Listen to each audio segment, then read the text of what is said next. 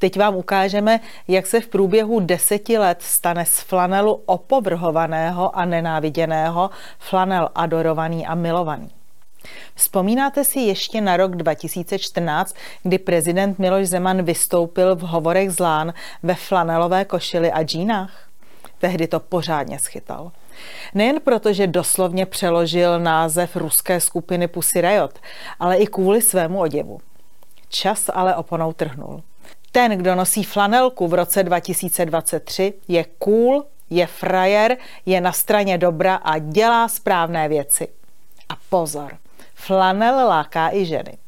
Kromě neúspěšné prezidentské kandidátky Danuše Nerudové. Tu flanel prý.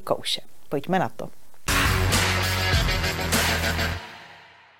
Srovnali jsme životní příběh končícího a nastupujícího prezidenta. A zjistili jsme, že pod flanelem každého z nich se skrývá něco zcela jiného. Popravdě řečeno, nevíme, proč je flanel Petra Pavla více cool než flanel Miloše Zemana. Možná proto, že Zemanův flanel byl přímočarý, autentický a poznamenaný výhrami i pády. Zatímco Pavlův flanel není nic jiného než konjunkturalisticky převlékaná, vždy nová a právě módní košile. Pokud je naše úvaha správná, pak bychom se měli sami sebe spíš děsit, než být na sebe pišní. Takže, jaká jsou fakta? Prezident Miloš Zeman se narodil do rodiny učitelky a poštovního úředníka. Nastupující prezident Petr Pavel se narodil do rodiny ekonomky a komunistického vojenského zpravodajce a plukovníka. Miloš Zeman vystudoval střední ekonomickou školu v Kolíně. Přitom hrozilo, že nebude připuštěn k maturitě. A to kvůli referátu, ve kterém oslavoval knihu Karla Čapka Hovory z TGM, která byla komunistickým režimem zakázaná. Nakonec odmaturovat mohl, ale nedostal doporučení ke studiu na vysoké škole. Vysokou školu začal studovat dálkově a následně přešel na Národohospodářské fakultě Vysoké školy ekonomické na denní studium. Petr Pavel studoval na vojenském gymnáziu Jana Žižky Strocnova. S přijetím na vysokou školu neměl problém. Vystudoval vojenskou vysokou školu pozemního vojska ve Vyškově a následně absolvoval zpravodajský kurz pro pracovníky vojenské rozvědky Československé lidové armády v rámci Varšavské smlouvy. Miloš Zeman má kvůli srdeční vadě modrou knížku a na vojnu nemusel. Oba muži byli členy KSČ. Miloš Zeman vstoupil do KSČ během Pražského jara v roce 1968 a byl vyloučen v roce 1970. Jednak proto, že nesouhlasil s vpádem vojsk Varšavské smlouvy, jednak proto, že v jednom ze svých textů označil komunismus za druh fašismu. Petr Pavel podal přihlášku do KSČ v roce 1983 a v roce 1985 byl přijat. Ve spravodajském vojenském kurzu se dokonce stal předsedou základní organizace KSČ. Zatímco Petr Pavel budoval v 80. letech svou rozvědčickou a bolševickou kariéru, byl Miloš Zeman prověřovanou osobou státní bezpečnosti. V roce 1989 vyšel Zemanův článek Prognostika a přestavba, ve kterém kritizoval tehdejší režim na faktech prokázal, jak komunisté zrujnovali československou ekonomiku, její efektivitu a vědecko-technický rozvoj. Za to byl vyhozen z práce. V listopadu 1989 vystupoval na protivládních demonstracích. Petr Pavel se o dění na národní třídě dozvěděl pohledem z okna špionské školy Československé lidové armády spadající pod moskevské vedení Varšavské smlouvy, tedy východního vojenského bloku. A poté v listopadu 1989 prý odevzdal průkaz KSČ. Novinářům před první přímou volbou bývalí komunisté v řadách kandidátů na prezidenta většinou vadili. Například šéf-redaktor Respektu v roce 2012 psal. Vstoupili do strany po roce 1968, kdy už každý musel vědět, co je komunismus zač.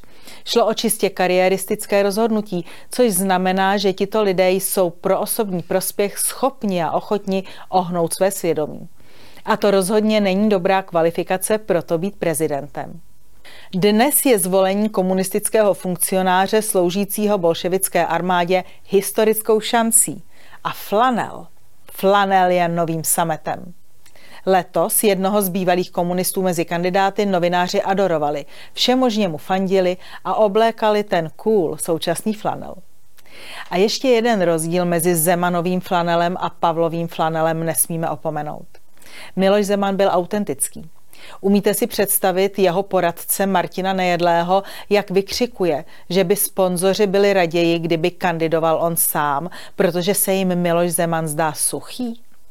Umíte si představit mainstreamem nenáviděného nejedlého, který o prezidentu Zemanovi, který je prostulý svou tvrdohlavostí, hovoří jako o zakopané hřivně a o diamantu, který vybrousil? A umíte si představit, že by se Miloš Zeman nechal stylizovat na billboardovou fotku podle filmových herců? My ne. Za to čteme denně, jak Petr Kolář, přítel po boku nastupujícího prezidenta, za peníze sponzorů řadu let tkal, barvil, stříhal a šil Pavlovu prezidentskou flanelovou košili. A že původně ji možná měl tkát pro sebe, ne pro suchého Petra Pavla, kterého objevil, vykopal a vybrousil jako diamant.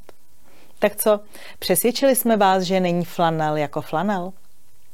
Takže když už víme, že není flanel jako flanel, nenechme si vnutit, že je Pavel jako Havel. A už vůbec ne, že s Pavlem přichází nový samet. Na závěr vám přečteme, co psal Miloš Zeman v roce 1990 v Mladém světě. To bylo v roce, kdy Petr Pavel studoval spravodajský kurz v rámci vojsk Varšavské smlouvy. Miloš Zeman tehdy napsal – v každém člověku je vedle touhy po svobodě také touha po řádu. A nám samozřejmě hrozí riziko, že se opět semkneme do davu. Ten dav bude stát na druhé straně barikády, než stával, ale bude to ten týž dav. Proto bychom se měli vyhnout všem davovým psychózám, všem populistickým náladám. Tato společnost, které bylo několikrát v historii puštěno žilou tím, že nejlepší část její inteligence emigrovala, stojí před poměrně silným rizikem, že jakmile bude zbavena jednoho krotitele, začne si sama hledat jiného. Kohokoliv nabízejícího sílu, právo, pořádek a samozřejmě nádavkem prosperitu. A jen tak mimochodem i spravedlnost. Ovšem spravedlnost v tom jedině správném výkladu. Konec citátu.